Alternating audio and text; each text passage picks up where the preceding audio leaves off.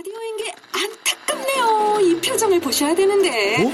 아, 무슨 아, 표정? 정말. 어떻게 했는데? KBS 라디오 7개 채널에서 제공하는 최고급 정보들을 사진과 기사 그리고 영상으로 확인하실 수 있습니다. 읽는 라디오 KBS 라디오 홈페이지 라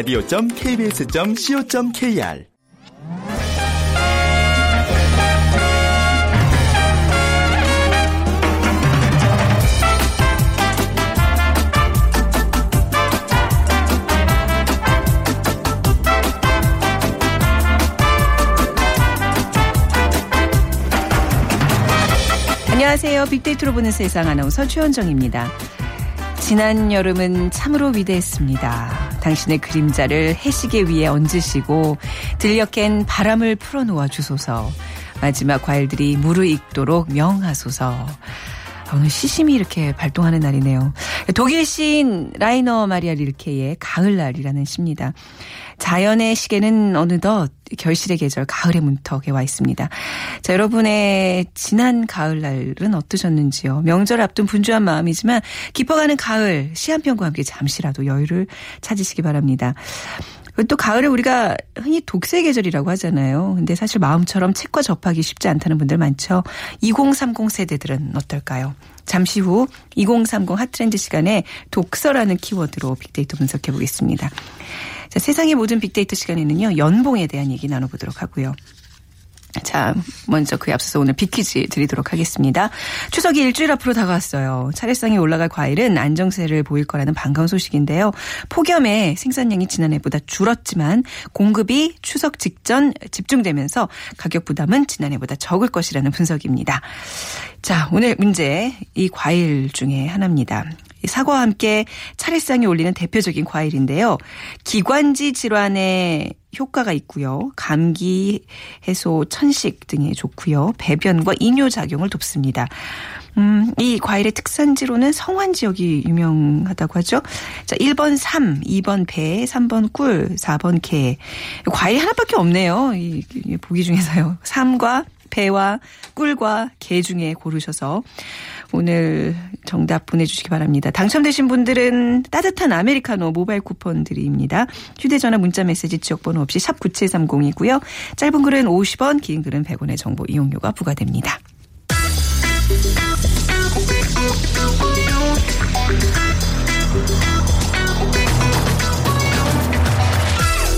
오늘 여러분이 궁금한 모든 이슈를 알아보는 세상의 모든 빅데이터. 연세대 박희준 교수가 분석해드립니다. 네, 연세대학교 정보산업공학과 박희준 교수 나오셨습니다. 안녕하세요. 네, 안녕하십니까. 네. 어, 연봉 얘기, 이게 뭐 좋은 얘기만 나올 수는 없을 것 같은데 이 경기 침체가 지속되면서 이 근로자들의 소득에도 좀 많은 변화가 있잖아요. 네. 예. 어떤가요? 네. 네, 2014년 기준으로요. 그 변화를 좀 살펴보려고 하는데요. 네. 한국 근로소득자들은 저소득 구간의 소득 신고 인원의 대부분이 지금 쏠려 있는 네. 비대칭 분포를 이루고 있는 것으로 나타났고요.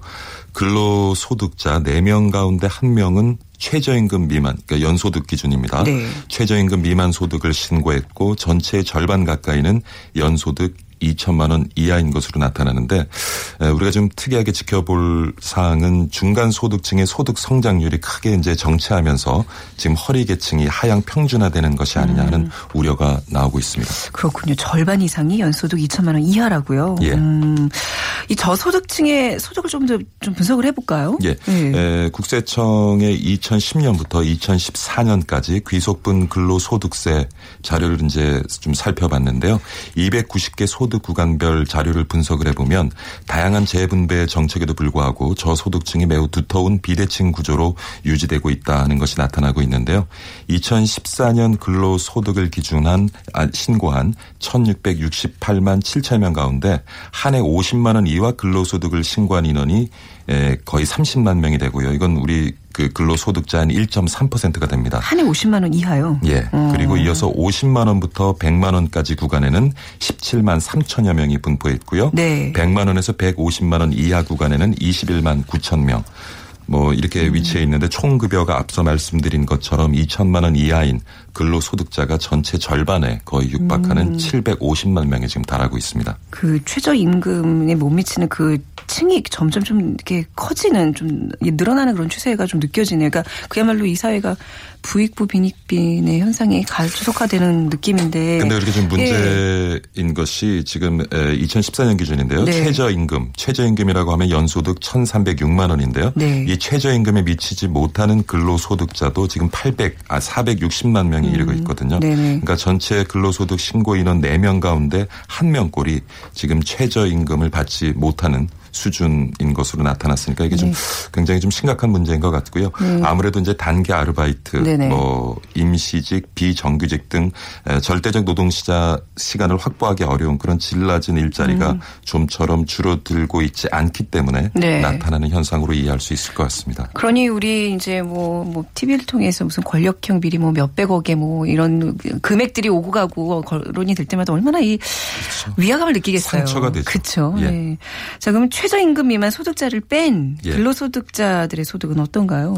최저임금 미만 소득자를 뺀 근로소득자가 지금 한 1,200만 명 정도가 되는데요. 네. 에, 그러니까 흔히 말하는 정규직 중심의 상시 노동자로 이제 추정이 되는데 이들의 중위 소득은 2014년 기준으로 3,178만 원입니다. 음. 그러니까 중위 소득이라고 하면 에, 최저임금 미만 소득을 뺀 네. 근로소득자의 소득 중에 최저부터 최고까지의 중간치인데 평균은 아닙니다. 네. 네, 그래서 2010년에는 2,782만 원 수준이었죠. 근데 에, 5년 사이 한 14.2%는 늘기는 했습니다. 소득이. 에, 한국노동연구원은 지난 8월이었죠. 100인 이상 기업의 사무관리직 임금 정보를 분석해서 어 사급원의 임금, 대리급의 임금을 발표했는데 사급원은 3,590만 원. 대리급은 4,794만 원. 네. 과장급은 6,146만 원, 부장급은 9,018만 원이라고 이제 밝혔는데 실제로 요번 이제 그 분석 결과를 보면은 어 그때 그 한국 노동연구원이 발표한 것이 조금 좀 왜곡된 수치가 네. 아닌가 하는 생각이 듭니다. 네네.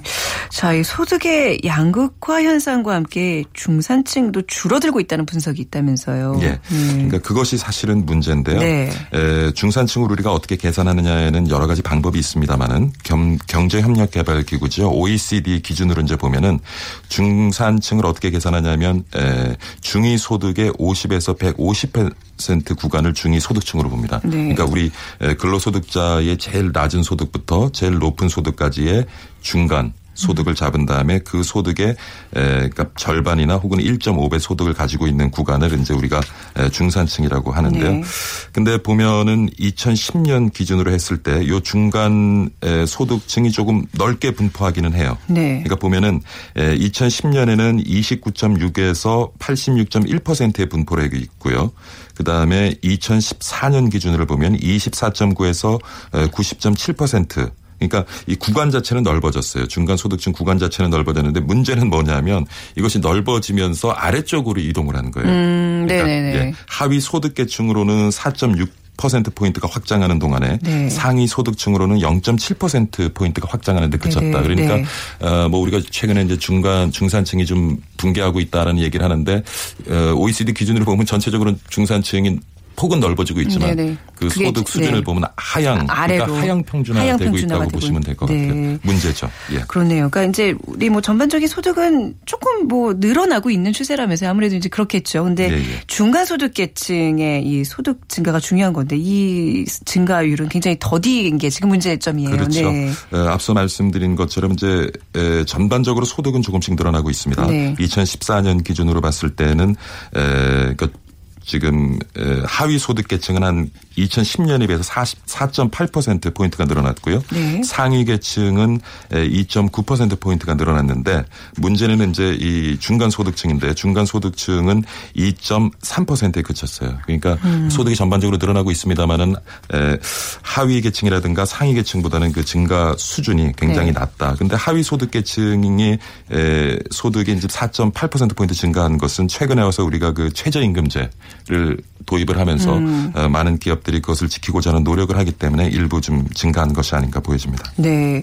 이게 중간층, 중산층의 이런 소득이 굉장히 중요한 게 이제 이 나라의 어떤 소비 같은 거를 이제 좌우하고 있는 그렇죠. 층이잖아요. 그렇죠. 경제 허리 역할을 해줘야 되는 그만큼 소비가 소득층이죠. 불가능해질 정도로 이제 뭐 소득 증가가 더디다 그러면 이게 경기 침체 어떻게 보면 이 주요 원인 그걸 분석하고 있는 내용이네요 지금. 그렇죠. 네, 네. 어, 뭐 저성장 기조에 들어 접어들면서 어, 우리 소득이 기대만큼 빠르게 증가하지 못한다는 음. 것도 문제이겠지만 에, 앞서 지적하신 것처럼 중간 소득 계층의 네. 에, 소득이 증가하지 못하고 있다는 걸 봐서는 뭐 앞으로 우리 또 내수 시장에도 부정적인 영향을 미칠 것 같고요. 네.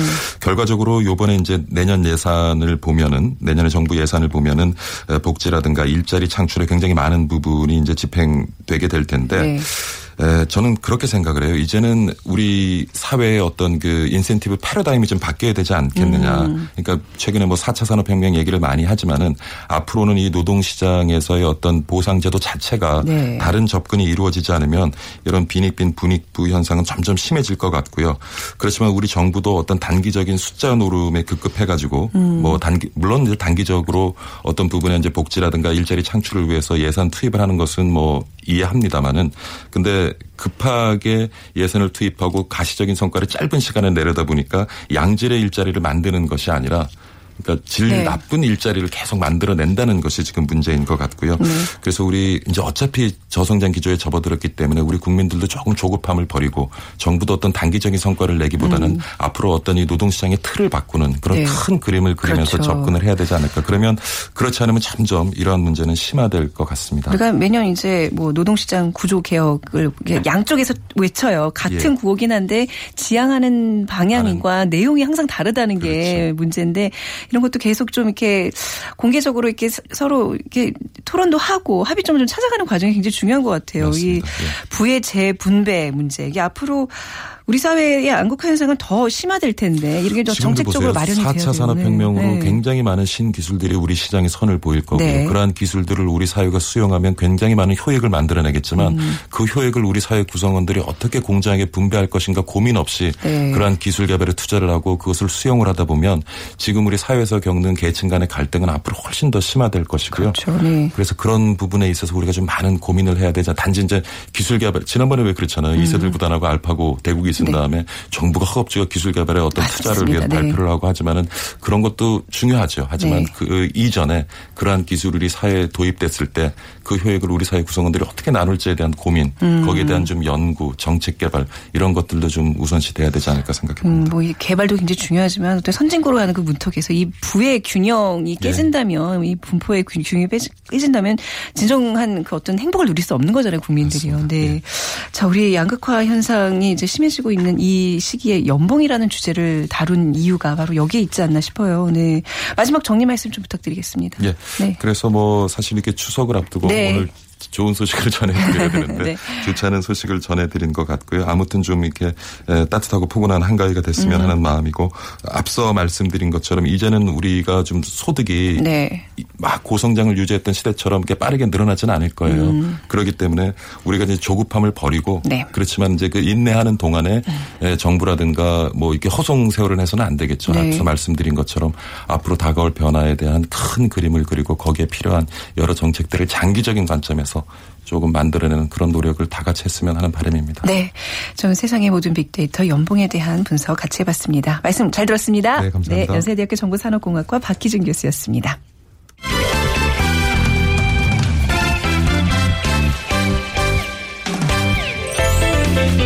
빅데이터가 알려주는 2030 핫 트렌드.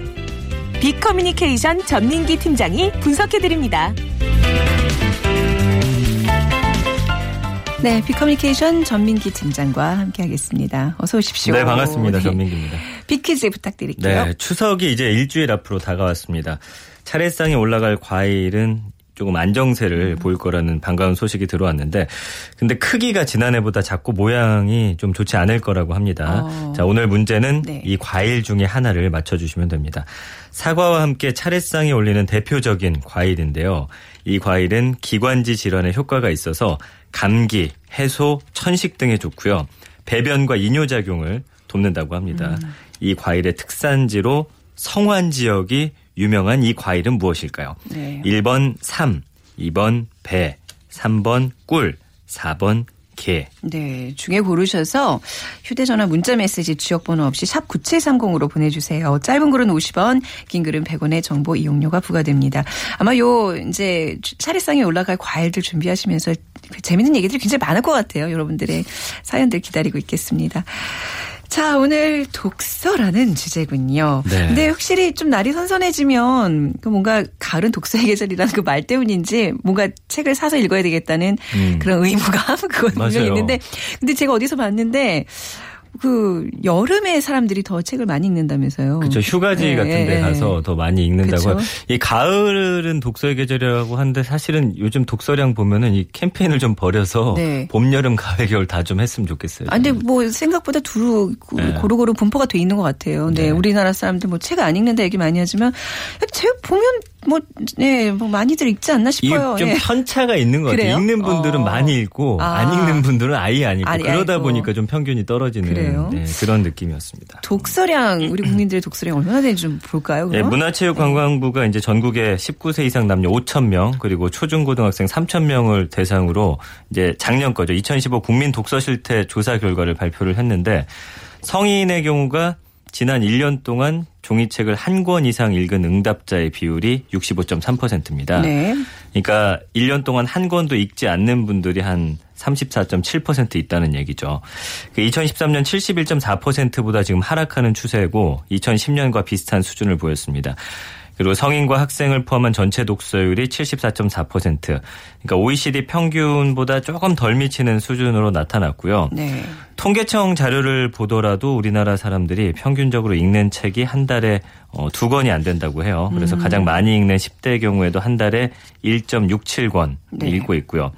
한 사람이 보통 한 시간에 한 50페이지 정도 읽을 수 있다고 하는데 책 한 권이 뭐 평균적으로 300페이지 정도 된다고 가정을 하면은 우리가 한 달에 독서를 하면서 보내는 시간이 뭐 12시간이 채 안 된다고 할 수 있고요. 음. 그 습관이 중요하잖아요. 그래서 하루에 뭐 10분, 20분씩만 읽으셔도 네. 1년에 12권 읽을 수 있다고 합니다. 아, 그래요? 그러니까 오. 좀 너무 부담 갖지 마시고 아, 네. 좀 가볍게 어, 한 10페이지, 20페이지 시작해 보시면 어떨까 싶어요. 예전에는 지하철역이나 이제 지하철이나 뭐 네. 안에서 그래도 간혹 책을 들고 계시는 분들을 많이 봤는데 요즘은 다들 스마트폰만 보고 있고요. 그죠. 그죠. 그리고 이제 사실 10대 때 책을 많이 읽어야 되는데 허락지가 않잖아요. 시간 자체가. 맞습니다. 예, 뭐. 공부나 하지 무슨 책이야 뭐 이제 그런 부모님과 이제 선생님들의 성화도 있고. 그러니까 모든 게 사실 아, 습관인데 이제 네. 10대 때 음, 책을 안 맞아요. 읽어버릇 하니까 이제 나중에도 사실 맞아요. 책 잡는 게 쉽지가 않거든요. 네. 그래서 좀 책을 많이 볼 수 있는 그런 환경이 또 조성이 돼야겠죠. 요즘은 그래서 초등학교 때 뭐 독서의 중요성을 많이 강조해서 굉장히 많이 읽히는데 그것도 아이들이 흥미가 딱 떨어지게끔 읽혀요. 그러니까 네. 어.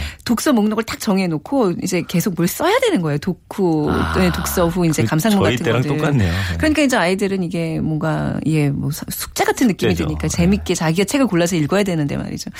근데 뭐 독서량에 대한 이제 뭐 얘기를 좀 나눠봤지만 그래도 우리 주변에 뭐 너 취미가 뭐니 하면 독서여라고 얘기하는 저도 그랬었어요. 제일 많지 않나요? 맞습니다. 그래서 참 재밌더라고요. 그래서 네. 이력서 주로 쓰는 20, 30대 500명을 대상으로 이제 통계청이 독서와 취미에 대한 설문조사를 해봤더니 네. 사람들에게 다른 사람들이 어떤 취미를 가장 많이 갖고 있다 생각하냐 물어봤더니 음. 이제 본인의 취미가 독서라고 응답한 사람은 12%에 불과를 했습니다. 근데 네. 재밌는 건 이력서에 어 본인의 취미를 그대로 쓰겠다라고 어 말한 사람이 69%에 불과했어요. 그러니까 31%는 네. 어느 정도 거짓으로 쓰겠다는 어. 건데 그 중에서 이제 그러면 뭐라고 쓸래 했더니 어 독서라고 어, 쓰겠다고 한 사람들이 가장 많았습니다.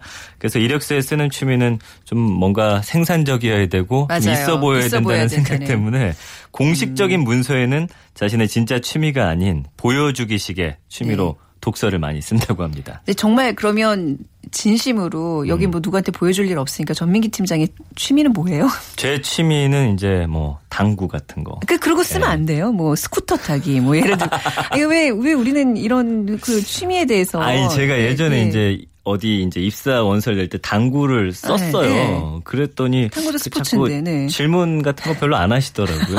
이제 독서 쓰면은 뭐 어, 어, 떤책 어떤 요새 읽었냐 해서 읽었는데. 이제 꼬리 물기로 이제 준비를 아. 할 수가 있는데 당구 뭐 몇이냐. 몇이니? 어, 네. 근데 그런 질문은 사실 잘안 아, 하시잖아요. 그래요. 네. 그렇군요. 그러니까 뭐가 뭐 본인한테 불리하니까 이제 그런 걸 다 숨기는 걸 텐데. 그렇겠죠.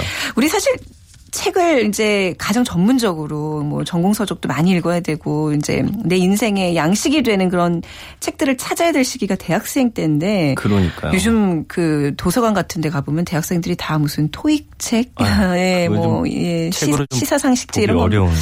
아, 그게 좀 문제네요. 네. 그러니까 사실 저는 최원정 아나운서도 요즘 이제 방송하러 오실 때 책 같은 거 들고 오시면 가끔, 네. 보거든요. 네, 근데 이 얘기를 왜 했죠? 제가 전국 대학생 네. 10명 중에 4명이 작년 같은 경우 이제 도서관에서 책을 한 권도 안 빌렸다고 합니다. 어. 그러니까 대학 재학생 한 명당 대출 도서 수가 5년 연속 지금 감소하고 있고요. 한국교육학술정보원이 펴낸 2015 대학 도서관 통계 분석 자료집을 봤더니 전국 4년제 대학과 전문대학 재학생 202만 3천 명 가운데 지난해 학교 도서관에서 한 권도 책, 한 권이라도 책을 빌렸다는 학생이 116만 6천 명, 57.7%예요. 그래서 재학생의 42.3%는 대학 도서관에서 책을 단 한 권도 빌리지 않았다. 아주 충격적인 결과죠. 1인당 그 빌려가는 책의 속도, 책의 양이 계속 이제 줄어든다는 얘기인데 어느 정도예요? 어, 지난해 대학생들이 학교 도서관에서 한 명당 평균 7.4권의 책을 빌린 것으로 집계가 됐는데 2011년 10.3권, 2012년 9.6권, 2013년 8.7권, 또 2014년 7.8권에 이어서 5년 연속 계속 낮아지고 있고요. 네. 이런 상황에서 대학생들이 가장 많이 빌리는 책이 이제 문학 책으로 한 20.9%, 사회과학 20.5%, 기술과학 13.4% 순이었습니다. 그래서 네. 어떤 소설이라든지 저희 때는 사실 대학 가면 소설 같은 거 많이 읽었어요. 보면서 뭔가 좀 음, 멋있어 보이기도 하고 네네. 생각도 많이 하고 했었는데 네, 좀 로맨. 로맨스 왜 그런 뭐 네. 그런 순정 뭐 관련 책 그런 책이라도 사실 읽으면 뭐 도움이 되거든요. 저는 사실 현실 세계에서 연애를 잘 못해서 그냥 아, 책 그- 보면서 대리 만족했던 기억이 있는데 에이, 뭐 그럴 것 같지 않은데. 근데 대학교 앞에도 이게 최, 최근에 이제 제가 어느 대학을 가보니까 서점 같은 게 이제 거의 다 사라졌더라고요. 많이 없죠. 예, 예전에는 네. 그래도 한 몇백 미터마다 이렇게 작은 서점들이 있었는데 왜 이렇게 대학생들이 책을 덜 빌리고 덜 볼까요? 뭐 여러 가지 분석들이 있더라고요. 그래서 뭐 전자저널이나 전자책을 참고하는 네. 경우도 있다고 하는데 기본적으로는 이제 대학생들이 책을 통해서 지식을 얻는 습관과 좀 멀어지는 게 아니냐 음. 이런 분석입니다. 그다음에 스마트폰 아까도 말씀해 네. 주셨지만 일상적 이용과 같은 그 매체 환경의 변화가 어, 오면서 독서에 투자하던 시간과 노력이 좀 감소한 것으로 보이고요. 네. 요즘 학생들은 빠르게 어떤 핵심적인 정보를 얻으려고 하다 보니까 이 요약해 놓은 것들을 언제 팟캐스트에서 좀 어, 소개를 한다든지 네. 아니면 인터넷에 이제 그 책 쳐가지고 요약본 같은 거 있잖아요. 맞아요, 맞아요. 그냥 그런 것만 보고서 이제 아 나 책 읽었다 이렇게 인식하는 학생들이 좀 많아지기도 했고 네. 역시나 또 취업 때문에 그렇죠. 뭐 스펙 쌓기라든지 아까 말씀해 주신 대로 토익, 뭐 토플 이런 책을 보다 보니까 일상적인 책을 좀 보기 힘들어졌습니다. 그러니까 다 가공해서 그러니까 그야말로 음식 다 씹어서 이렇게 먹여주는 그런 걸 기다리는 거죠. 이제 네. 왜 강연 프로그램 TV에서 유행하는 이유가 이제 시간이 없으니까 한 시간 동안 집약적으로 지식을 얻겠다 뭐 이런 취지가 있다고 하더라고요. 음. 네. 그래도 조금 뭐 희망적인 거는 전자책을 구매하는 사람들이 늘고 있다면서요. 네, 이 K문고가 2006년에 이제 이북을 처음으로 팔기 시작했는데 10년간 750만 권이 판매됐는데 판매량이 지금 꾸준히 늘고 있다고 합니다. 그래서 이 판매된 이북 데이터가 한 64.36 어, 테라바이트. 그러니까 USB 8기가로 환산하면 한 8천 개 정도 된다고 해요. 어쨌든 간에 좀 긍정적인 신호긴 합니다. 뭐 종이가 됐든 전자책이 됐든 좀 많이 읽어야 되니까요. 네. 음. 어, 근데 이제 이북이라고 불리는 전제, 전자책 판매량이 꾸준히 늘고 있지만 그래도 아직까지는 종이책 선호하는 사람들이 압도적으로 많다면서요. 그렇죠. 네. 이제 지난주에 저희가 이제 뭐 라디오에 관한 이야기도 네, 했는데 네. 그래서 저는 이런 거 굉장히 희망적으로 보거든요. 전자책하고 종이책 사이에서 이제 끊이지 않는 논쟁들이 있는데 사람들 대상으로 조사를 해봤더니 92% 정도가 네. 그래도 난 종이책이 좋다. 아, 예. 저도 그래요. 네, 전자책을. 못 읽겠어요. 그렇죠. 네, 눈 아파요. 눈도 아프고. 언어학 교수인 나오미 바론의 이제 책이 있는데 이 다양한 데이터를 이용해서 종이책이 전자책보다 더 우위에 있다는 점을 밝히고 있습니다. 그래서 뭐 전 세계 한 300개 이상 대학교의 학생들을 대상으로 조사를 했을 때 이때도 역시 90% 이상의 학생들이 종이책 독서가 가장 집중할 수 있다. 음. 뭐 물론 이렇게 확실하게 종이책이 전자책보다 사랑받는 사실도 어, 놀랍다면서 하지만 그럼에도 전자책 시장 규모가 계속 확대되고 있는 점은 음, 또 우리가 받아들여야 할 현실이라고 했습니다. 네. 어쨌든 아까 말씀드린 대로 종이책이든 전자책이든 네. 좀 책을 읽는 2030 세대가 좀 많아졌으면 합니다. 네. 이 출판계의 가장 큰 문제점으로 사람들이 꼽는 게 사람들이 책을 안 사는 게 아니에요. 우리 왜 그 대형 서점 네. 가면 사람 엄청 많잖아요. 많아요. 근데 이게 네. 대부분 베스트셀러 위주로 이게 구입을 맞아요. 하고 또 그 위주로 네. 진열을 해놓고 그게 좀 문제라고 그러더라고요. 그 우리 사회가 다 그렇게 요즘 돌아가고 있죠. 네. 그래서 대형 서점 또 출판사 중심으로 사실은 베스트셀러 어떻게 보면 만들어내고 있거든요. 음. 맞습니다. 예, 네. 그 다양성이 좀 필요하죠. 자연스럽게 좋아하는 분야의 책을 좀 고르고 읽는 우리 독자들의 안목도 좀 있어야 할 것 같고 네. 잘 팔릴 책뿐만 아니라 좋은 글을 쓰는 작가들을 좀 발굴해서 음. 좋은 책들을 좀 많이 출판을 해야 합니다. 그래서 천 평이 넘는 공간에 진열 도서가 한 10만 권 정도 어, 큰 서점들은 된다고 하는데 베스트셀러만 이제 눈에 띄는 곳에 이제 순위별로 정리가 돼 있고 또 분야별로 어, 이렇게 분류가 돼 있죠. 음. 이 많은 책 그리고 쾌적하고 넓은 공간이 사실 어떻게 보면 오늘날 서점이 지향하는 어- 이상적 모델인 것처럼 보이는데 네. 이거 어떻게 보면 좀 획일화 되다 보니까 음. 더 좋지가 않아요. 그래서 앞으로는 좀 어, 다양한 책들. 네. 근데 모든 분야가 그런 것 같습니다. 뭐 영화도 그렇고, 그렇죠. 뭐 책도 그렇고 좀 다양성이 인정되는 그런 사회가 필요하죠. 근데 요즘 그래 독립 서점이라는 게 좀 생겨났다면서요. 뭔가 이렇게 아. 컨셉이 있는 책방들 예. 이런 거 좀 반가운 소식이에요. 네. 이게 참 재밌더라고요. 그래서 새로운 콘셉트의 어떤 작은 책방들 네. 그리고 대형 서점에 없는 역할 매력으로 지금 독자들이 아주 조금씩이긴 한데 꾸준히 네. 늘고 있다고 해요. 그래서 네. 판매량이 아닌 다른 시선으로 책을 선별하고 배치하면서 음, 이런 독립 서점들이 늘고 있는데 그 여러 개가 있는데 여기는 이제 사장님의 어떤 안목이 중요합니다. 네. 그래서 본인이 어떤 좋아하는 분야 그리고 또 어디 숨어 있는 책들을 찾아내서 갖다 놓거든요. 네. 그래서 이제 사장님과 어떤 코드가 통하는 분들은 여기는 계속 찾아간다고 해요. 그래서 음. 뭐 대형 서점에 비해서 100분의 1도 안 되는 면적에 뭐 100분의 1도 안 되는 책을 갖고 있긴 하지만 그 손을 타지 않는 책들 또 네. 독립 서점이 대형 서점에 없는 책들 음. 이 몰랐던 책을 발견하고 또 각각의 책의 특성을 잘 보여줄 수 있는 공간이기 때문에 네.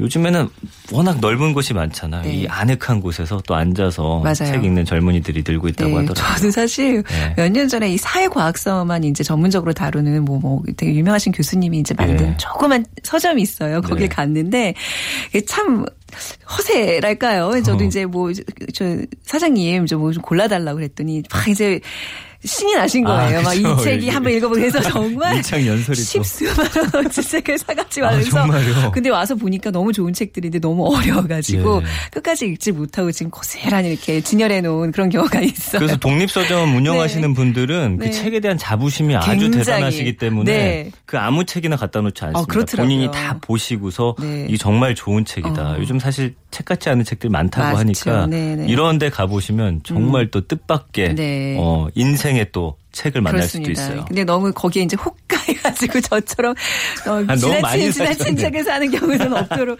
독립서점에는 뭐 예. 제가 아까 말씀드린 그런 어떤 사회과학서만 파는 책들도 그런 데도 있을 테고 또 어떤 곳이 있나요? 좀 특이한 네. 베스트셀러 아닌 뭐 네. 인문사회가 말씀해 네. 주신 대로 그 문학 중에서도 좀 국내 좀덜 음. 소개된 외국 소설이라든지 국내 소설이라면 젊은 작가 위주로 네. 좀 갖다 놓는 편이고요.